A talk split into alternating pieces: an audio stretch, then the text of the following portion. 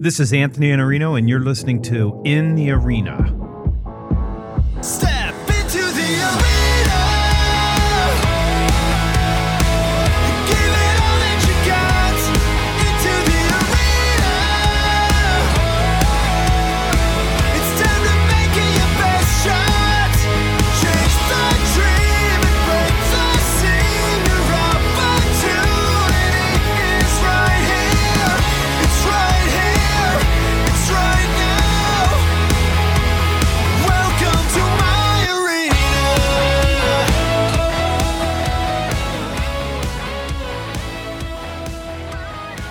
There is no opening sponsor for this episode of In the Arena. Instead, I want to send you to one of my sites to give you a free resource. The Model Sales Week is a nine part video series that you can get for free by going to themodelsalesweek.com.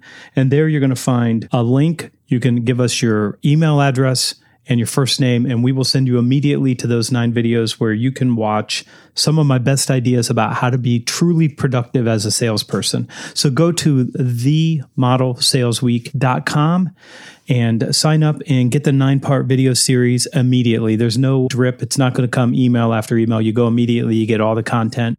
I hope you enjoy it. Send me a note. Go to thesalesblog.com, go to the contact page. Send me a note. Let me know how you're doing with that content, and I hope you enjoy it. I love this interview because I'm an enormous fan of Roz Zander. Roz is a family therapist and a leadership coach. She's a pioneer in both of those fields. And if you know Roz's work, it's because you've read or listened to The Art of Possibility, a book she wrote with Ben Zander, then conductor of the Boston Philharmonic. I invited Roz here because her new book, Pathways to Possibility, is perhaps one of the three or four most important self help books I've ever read, even though Roz would never call it a self help book. Like The Art of Possibility, this book is also what I would call an other help book. Upon reading this book, you're going to look at people differently. You're going to be more empathetic because you're going to have an improved ability to see the stories that they tell themselves. And you'll also recognize the disempowering stories that you tell yourself. This is my new friend and someone I call teacher, Roz Zander, in the arena.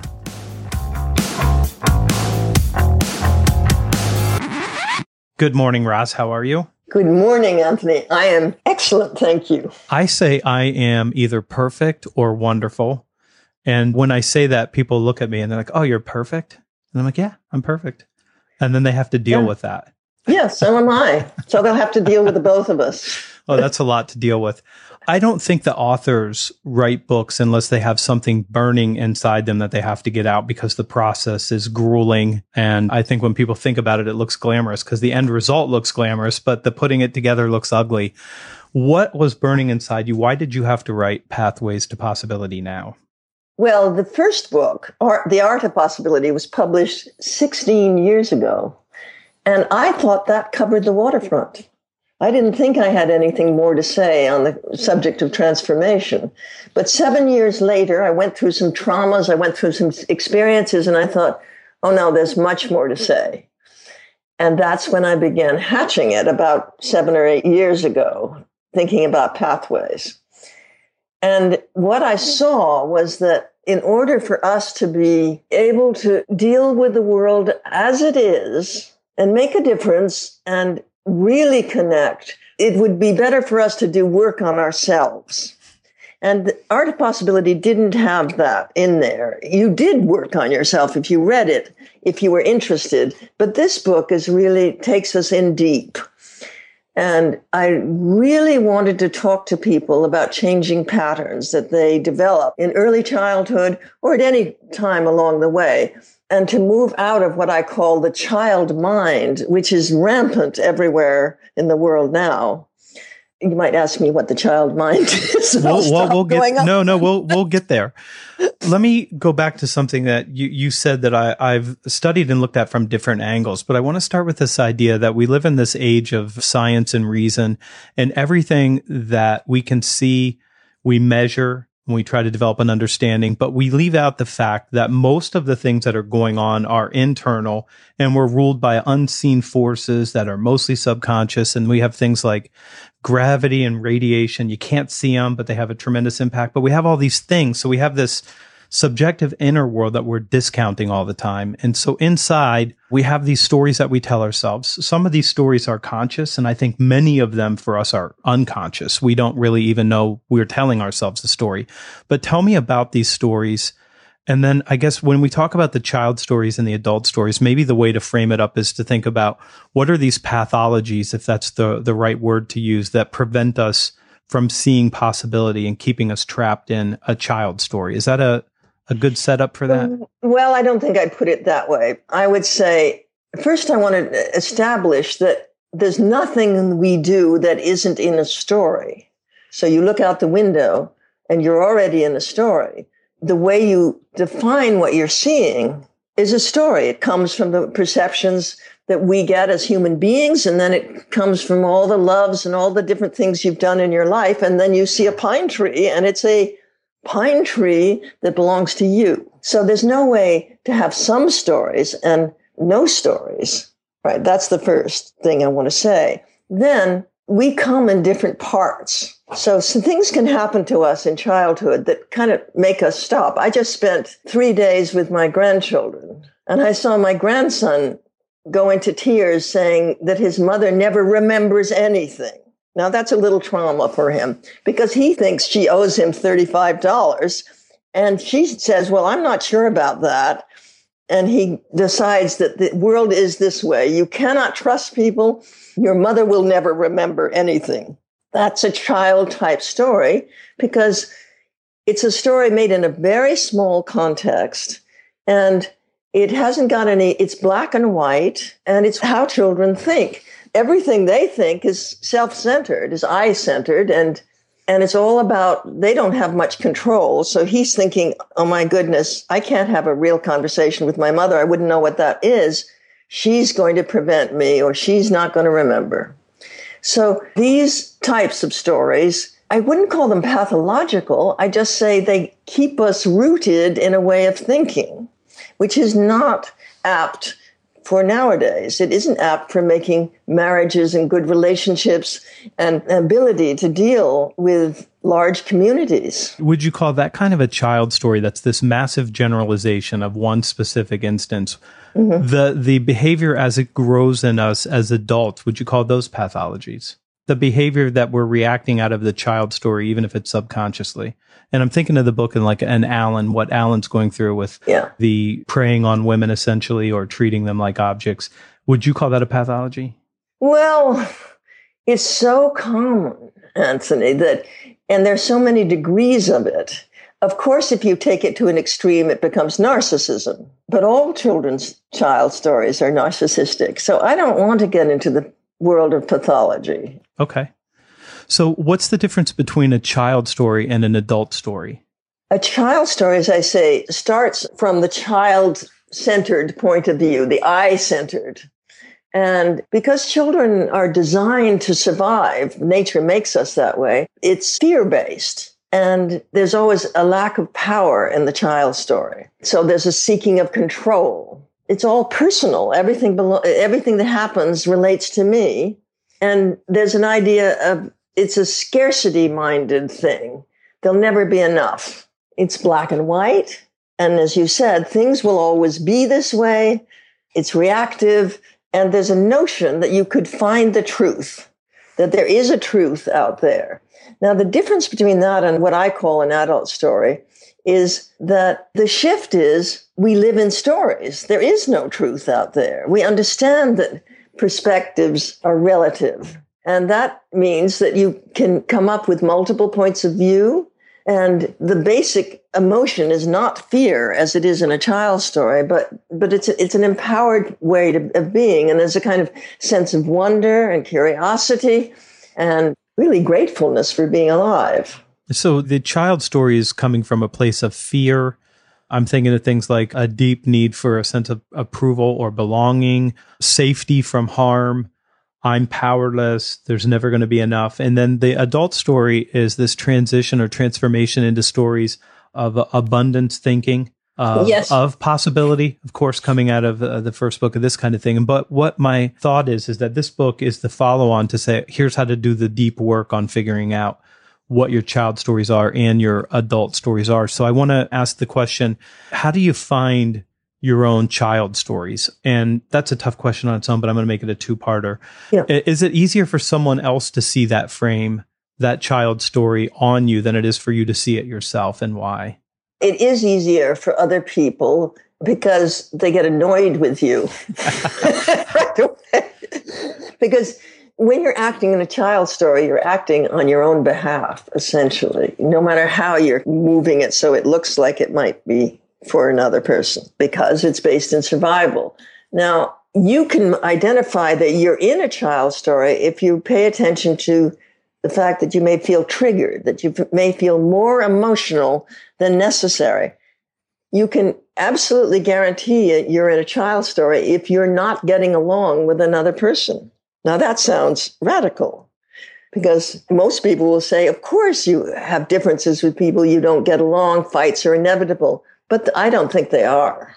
I think all you have to do is look to yourself and say, what story am I living in that I'm unable to get into an authentic, loving relationship with this person? I see that manifest itself in business with people assuming that the normal conflict and friction that occurs in business when people have competing needs is their bad intentions.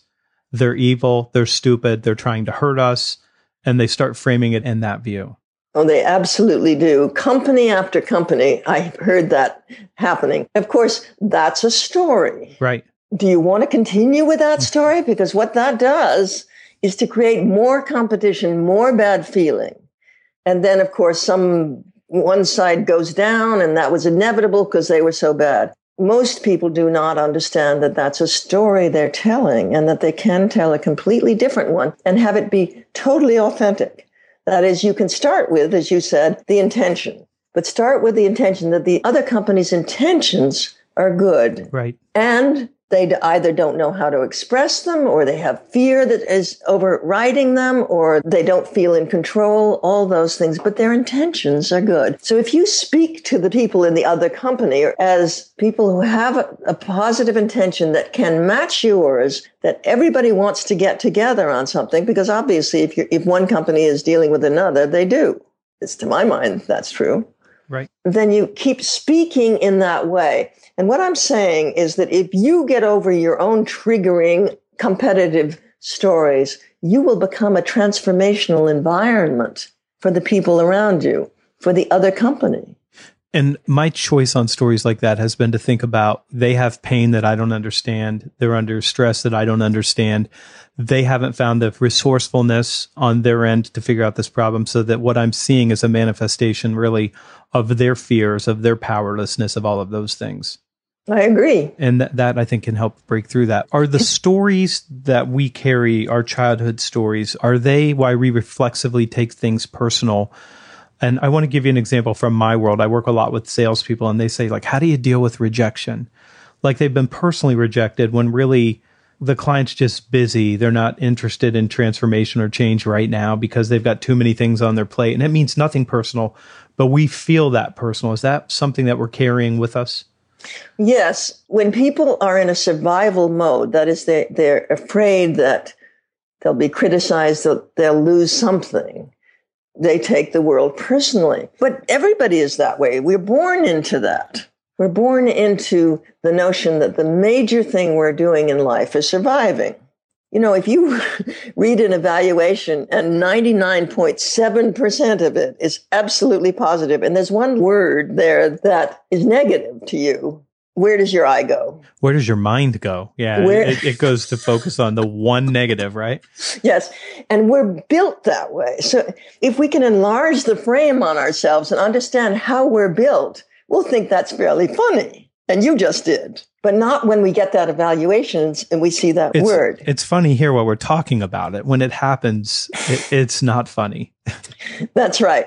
Unless people have a notion that they're carrying child stories, and of course, I want to get this notion out into the world, then the best thing we can do when somebody is feeling hurt like that, when they're withdrawing and they're losing their resources because somebody criticized, said something that they felt was critical, the best thing we can do is to hold a sense of being that is warm slightly amused, incredibly loving, because what they're feeling is that they're being cut off. And being cut off is the most dangerous thing that can happen to an animal in the wild, to a human child, and to us who have such long childhoods that we keep that same notion that being cut off is going to be the end of the world. Yeah. Whereas we know it isn't. I don't believe people recognize that they have this lens on the world that is fear and scarcity. Yeah. I I don't think that they recognize that they have it. And I don't know if you saw the movie The Matrix. Did you ever see that? I did it again a long time ago. And in The Matrix, the main character, as soon as he decides he wants to be something or do something, you can sort of implant a program and then he has whatever those abilities are. But it reminds me of that because I think that we are creating the world. And I'm going to use the word love, but I think that the adult story is the love and abundance. But scarcity thinking is so natural. And abundance thinking to me seems so difficult for many people who don't recognize that the universe is essentially abundance and there are enough resources for many, many more people than we, we take care of right now. Why do we get stuck in the fear and scarcity? And what's that shift to abundance? Well, again, we get stuck because the human race has not evolved out of it. Your friends are stuck there. Our communities, our country is stuck there. Have you noticed? I'm going to use a funny word for this, but we haven't shared a technology for moving out of it. And the only technology I know of is to be able to say we're living in stories, not in reality. Once you get that, the world of abundance is at hand. It's not only that there's this gorgeous world around us that has everything we need, but we have everything we need to be able to change the story, to be able to move into greater and greater spaces that we haven't even imagined yet. So the abundance is as much inside us as it is out in the world. And you can't argue with that because you can argue that there aren't enough resources in a particular closed space, but you can't argue that there aren't the resources of imagination that we've been given to create a different world wherever we go. And when you change your story, you're actually walking in a different world. You see things differently. Yeah. I, I think that the linchpin human attribute is resourcefulness. It's imagination, creativity. I mean, and that's the gift, right? That is the gift. That's the gift. What did I say? The, that our great human gift, comparable to the ants' communication and rebuilding skills. I mean, there are so many comparisons into the wild world. Our great human gift is the ability to tell one another stories of healing and renewal. That's all we need to do. And it is a huge gift. Now, imagination gets shut down when you're frightened. If we decide, if you and I decide, and people with us decide to be instruments of transformation, what we do is be the people who reduce the fear around us. And that is just done by not being triggered ourselves in any situation and putting out the energy of love to surround people and make them feel safe. What's the process for upgrading these stories? And I've I read a, a really big part of the book. I want to talk about the concrete, actionable steps that somebody can use to grow up their stories. How do you start growing up that story and saying, I need to shift from this scarcity, this fear, the things that, as you stated, they're just, they're human. That's part of what makes us human. We were dropped off here naked and survival was the instinct that has allowed us to get to this point, but we've carried a lot of it over. But now we can move forward and transform. What can you direct people if we're being directive? How do you do that work? Well, I do it in a number of ways, but one of the ways is that I talk to people. If I'm doing the work, are you asking how I get people to do that or Well, how people can do it themselves? Well, I have to know how you do it now because you've offered me that opportunity and I want to understand the work that you do. But how do they do it themselves? And then how do you do it? I want to know both of those. Okay. If you're trying to do it yourself, first you have to identify what it is that is the child's story. And all you need to look for is how you feel.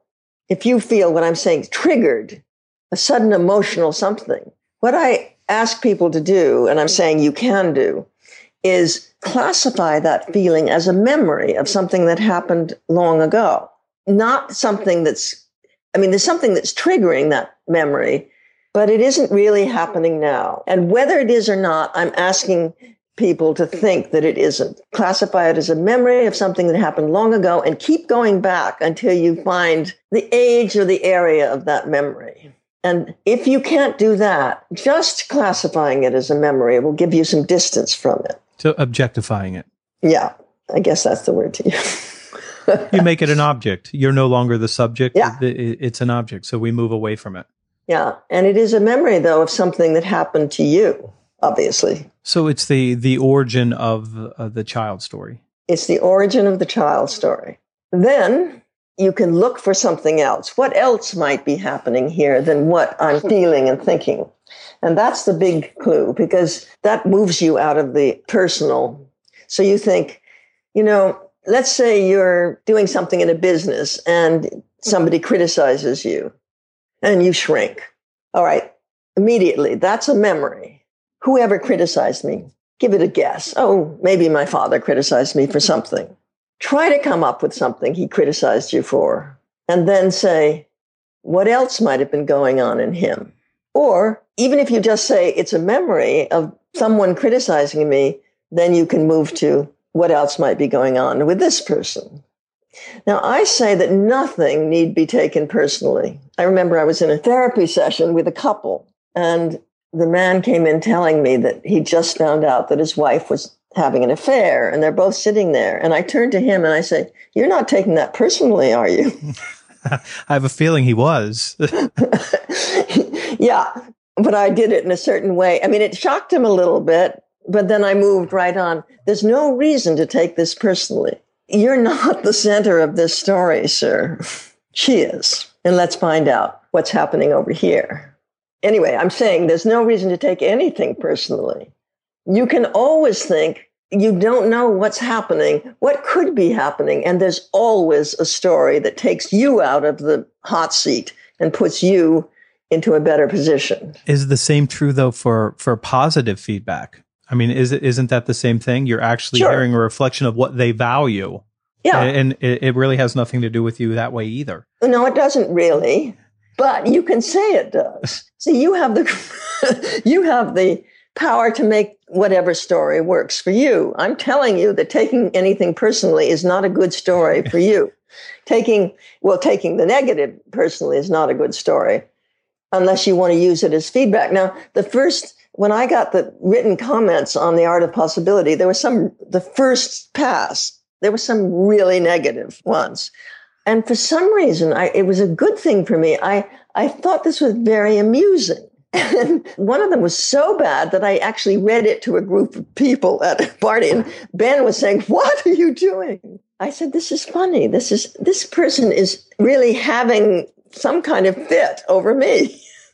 Yeah, and that book, um, we'll have a link to that book as well as the new book in the show notes here for people. But that's a must read. It is a must read book. This one is too. This one's way more personal for me, though. I read it more personally. Let me ask you. I I try to always find ways that people can transform faster. Can you Yeah. find a way? And so I want to ask: Can we borrow frames or stories from people who have shared a similar experience? who just are telling a better story than we are. Can we take their story and say, I like that story better than my story? Of so course. I'm going to reframe it. And I'm thinking about I have the circumstances of my birth. My mom raised four kids by herself. Her mom raised five kids by herself. And so the circumstances of my birth were not particularly great, Yeah. but they also made me scrappy, you know. And so the Yeah. story that got me is that I figured out really quick how to hustle and take care of myself. And I've done enough introspection to know I did a whole bunch of things, good and bad, based on that story. Yeah. But there are the story that we tell ourselves.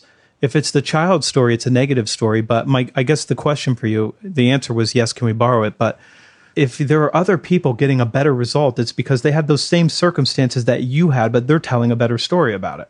That's right. Hopefully, they're telling an adult story about it. I just worked with a man who's about, I don't know, late 30s or 40 in a group. And his father had committed suicide when he was 10. And his mother and his younger brother felt that his father was so selfish. And then he thought that too. And so the family carried this selfish story. And the man was thinking, could not stop asking himself, why did he leave me like that? Why did he do that to me? You see the child story in there? Yes.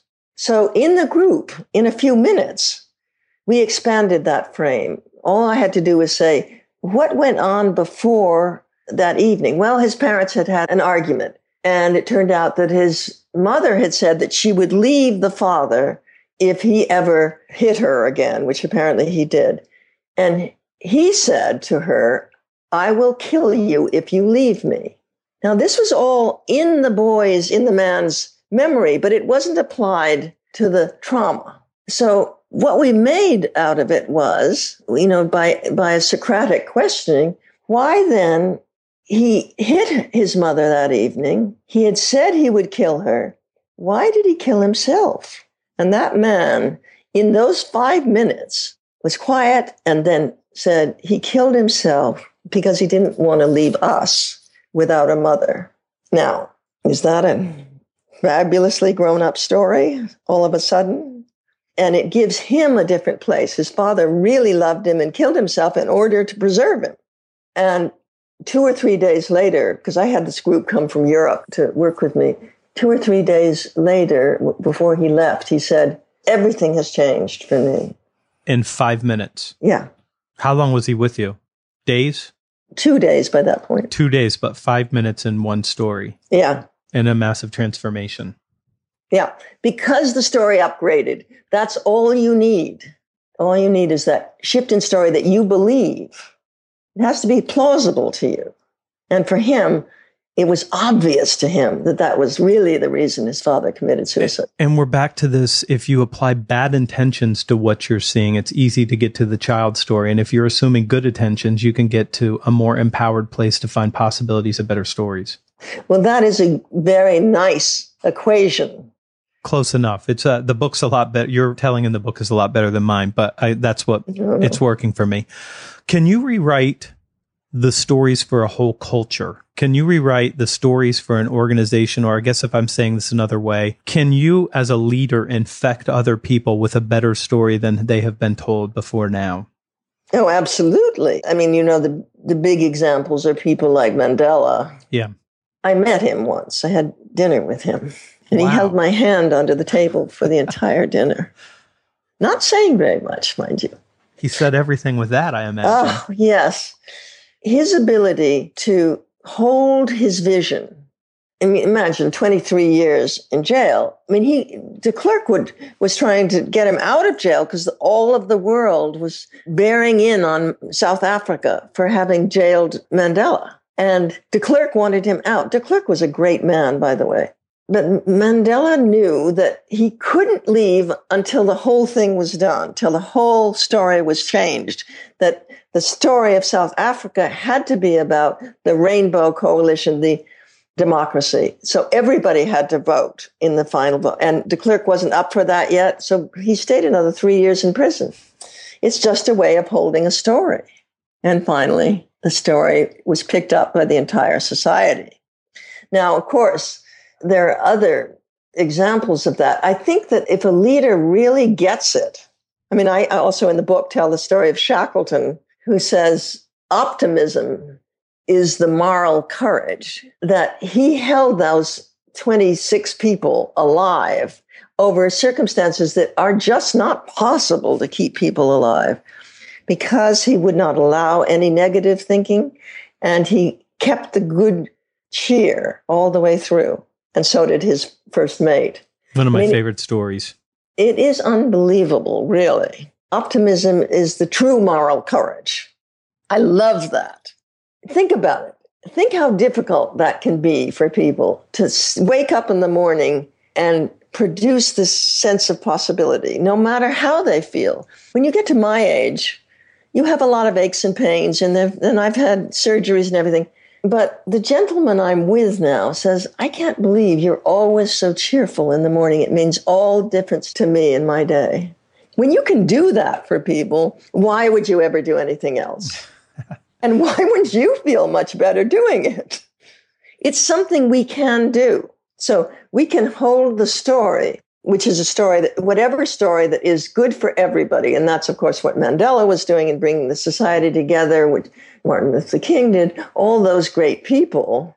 And they didn't get all involved in the little political nitpicking of it. They just held the story. The vision was too big for that. Yeah. The vision's too big for the little nitpicky stuff. It was too big to be contained in that kind of pettiness. Exactly. I'm just wondering how they ever got you to let go of Mandela's hand. I guess the dinner was over. and I, I was eating with my left hand. I want to touch the art of possibility here too as we talk about this. And I just want to talk about one thing in that book the frames that we use in the frame of I have to deal with these circumstances to I have these possibilities. And I want to sort of ask you to talk about the book for a minute because that book is so instrumental to thinking this way. Both of these together are a great combination, but I don't think that people are taught. I mean, as I, I'm reading, rereading that in this book, I'm thinking, I've got one kid graduating from high school, getting ready to start college. You do not learn any of this in school, and the rest of the world and the culture that we live in infects you with nothing but circumstances and negativity and scarcity, when in fact, there's nothing but possibility. I, I tell them all the time the reason I don't watch the news, they never report how many people got married. They never report how many babies were born. They never report how many people. I mean, a million positive things happen every day, doesn't get one minute of coverage. So we think circumstances and we don't think possibilities. Can you speak to that for a minute? Yeah, I was just thinking about Ben Zander, who is the co author of The Art of Possibility. And he is currently in Spain with a youth orchestra. And this youth orchestra has been built by both of us as a possibility group. And these are young kids. They go from 12 to 21.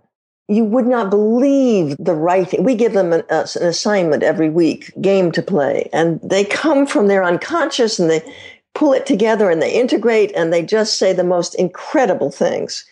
And they're on tour and they're only taking three chaperones, I think, for 120 kids. Why? Because the group works absolutely joyously and smoothly together. They know what they're about there. And they wouldn't be doing anything off track, not the 12 year old nor the 21 year old. And they're helping each other. Well, they've been trained to deal with possibility, not circumstance. It's because we have a misunderstanding that the world as we see it is a fixed thing. And so you have to move stuff around. It's like tables and chairs we think that if something that we want it different in the world, that we have to start moving it or trying to persuade people of things or hammer at stuff. But the world is not fixed. It's a story. So obviously the thing to do when you want to change something is to change the story, not the world. Once you change the story, you will be drawn into behavior that will change the world in the direction of your story.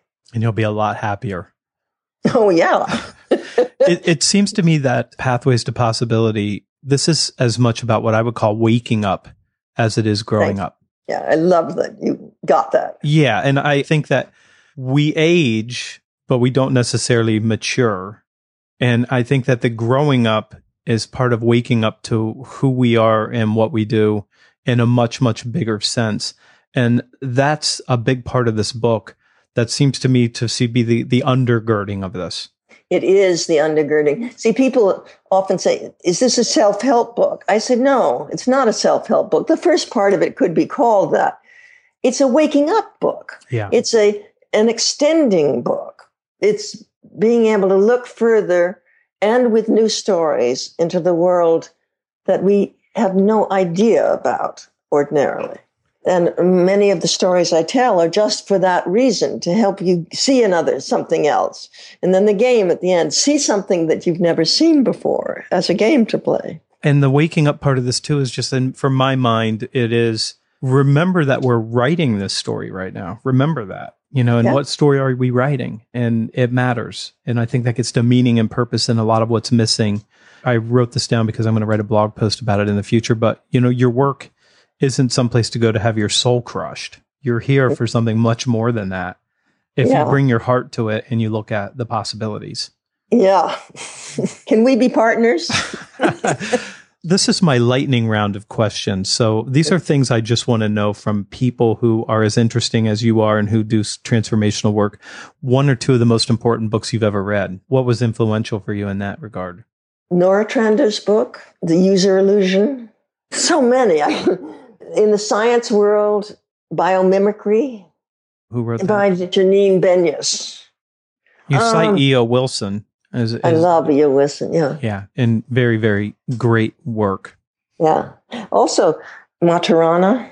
I don't know Maturana. Who's that? He is a Chilean philosopher and he understands about transformation. I did the work, and maybe you know it too, the work of the forum. I did it 30 years 30 years ago, and I got to be friends with Werner Erhard. His thinking definitely has influenced me. They're still doing that work. Yeah, I haven't had anything to do with it, but they may be. They, they are, yeah. They're Yeah. still out doing that. and uh, Erving Goffman, and his work is all about seeing things from different points of view, also, and, and looking at the exchanges in society. It's very, very detailed understanding, looking at the conversations and, and exchanges in society. And he gives you big insights into Is that going from, say, the third person thinking, getting out of first person, second person, Yeah. getting broader? Yeah. Okay. but also he just points out so many things that we don't notice. And you suddenly see it doesn't work the way you thought it did. That's my favorite kind of work is where after reading it or studying it, you have a new lens on the world. Absolutely. That's the the best work to read. Your book is one of those too. What about what's the most important lesson you've learned in life? I hate these questions. I have to tell you, Anthony. Hate hate away, but answer me anyway. The most important lesson I've learned in life that it's up to me. It's a good lesson.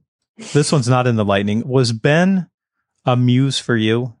For writing? Yeah, Mm, for the thinking, I guess, behind some of this. well, work. no, I think I'm a muse for him for the thinking. He's a muse for my heart. That is, the music is so important to me, and I become something different when I'm in that milieu. And he was very, his music making is, was very instrumental in the music of the books I write, because I care very much how the cadence goes in a sentence. And in the first book, there was always a travel downwards, and then you came up to possibility at the end of the chapter. And that was a musical thing. So, yes, greatly. I have been his thinking muse. He's an interesting person to watch. I'll maybe put a, a link in the show notes to, uh, about him. I mean, I'm thinking of a video I watched with him with like a 15 year old kid playing a viola or something. Yeah. And, and his coaching is done with this great heart of love and laughter that comes through that I think is so touching and so deep. And when you think about leaderships and the way that we lead, you don't see a better example than what you see Ben do in that. So, I mean, I'm just thinking about the two of you together doing this work about were you amused for each other and did that allow the whole thing to be created because of what you do with transformation in a very personal level and that what he does in this big, open, visible thing that he does? Yes, I think we are an incredible partnership in transformation. He says, I have the clarity, and he has the energy. Ben Zander blasts through the mountain, and Roz lays the tracks. I mean, that's a pretty good partnership. And we don't, there's nothing competitive about it. If I'm in a group, I transform the group. I don't transform the group in the, with the same kind of energy that he has. I have a form of love that does it. It's always love, Anthony. You know that. It's do. always love. But we have built on each other's abilities. We absolutely have. And I think of him in Spain now, and they're just doing such incredible work. And if my book can have that effect of a different kind to that many people, then we're in very good shape. Yeah, it is. It, it's an exceptional book for transformation. I'm going to ask you one more question that you hate. Yeah. what, what do you want to be remembered for? I honestly don't care to be remembered, except maybe my grandchildren, What do you want them to remember you for? for the thing, the way we were together, the the games we played, the the love. I want them to realize how wonderful they are because you are only in relationship. You're not by yourself at any point. So if they remember, and these two kids, they really do treat me awfully well. Five year old and now turned 10. They come and hug me at any point. You know, if I walk into a room, they come and hug me. It's so fabulous. What's going to be missing from this audio recording is how your face lit up when you started talking about these two grandkids and you were overcome with love just on your face and mm-hmm. you still are as I'm saying this. Roz, thanks so much for being here and sharing this. I appreciate it. And I appreciate your work. Thank you so much. I now am so impressed with you. It's, this is a lovely relationship.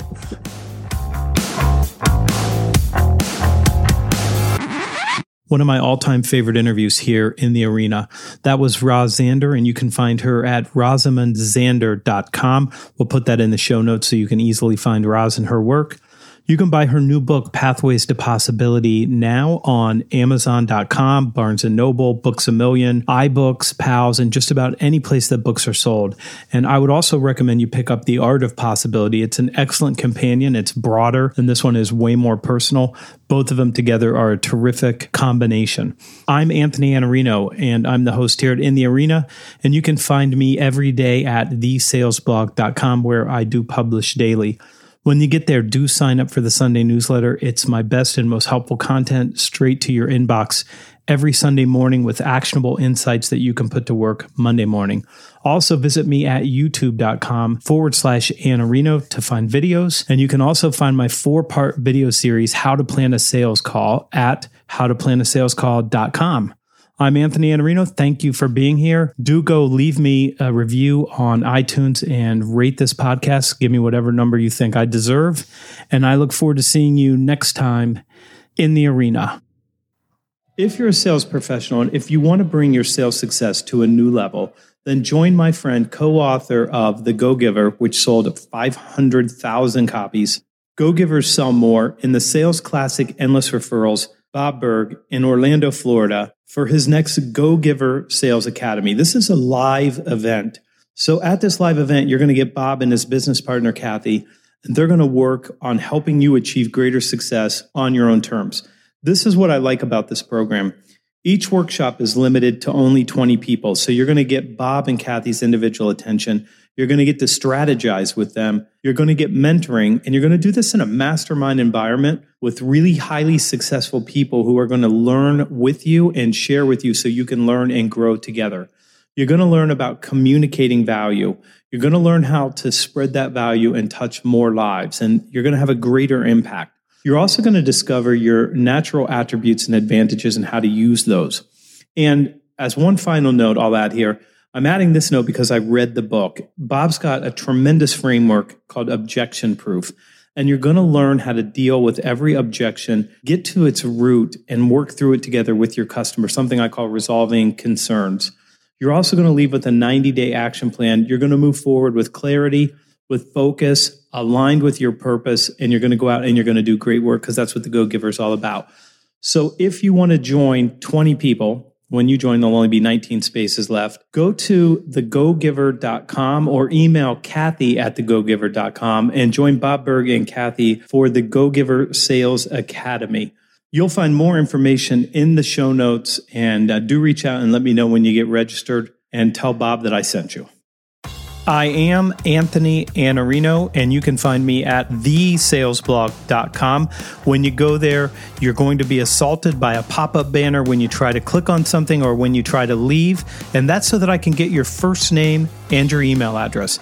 I'm going to send you every Sunday morning content that you can use in your sales game or your business game or your success game that's long form, actionable, something that you're going to be able to look at Monday morning and say, I've got ideas and I can get to work improving myself and my results. Also, go visit me at youtube.com forward slash Iannarino. Do subscribe there where I'll send you video content, me talking into the camera, sharing ideas with you, or interviewing other people. Thanks so much for being here. I'll see you next time right here in the arena. Audio editing and show notes by podcastfasttrack.com. Get 15% off your first month by mentioning this show.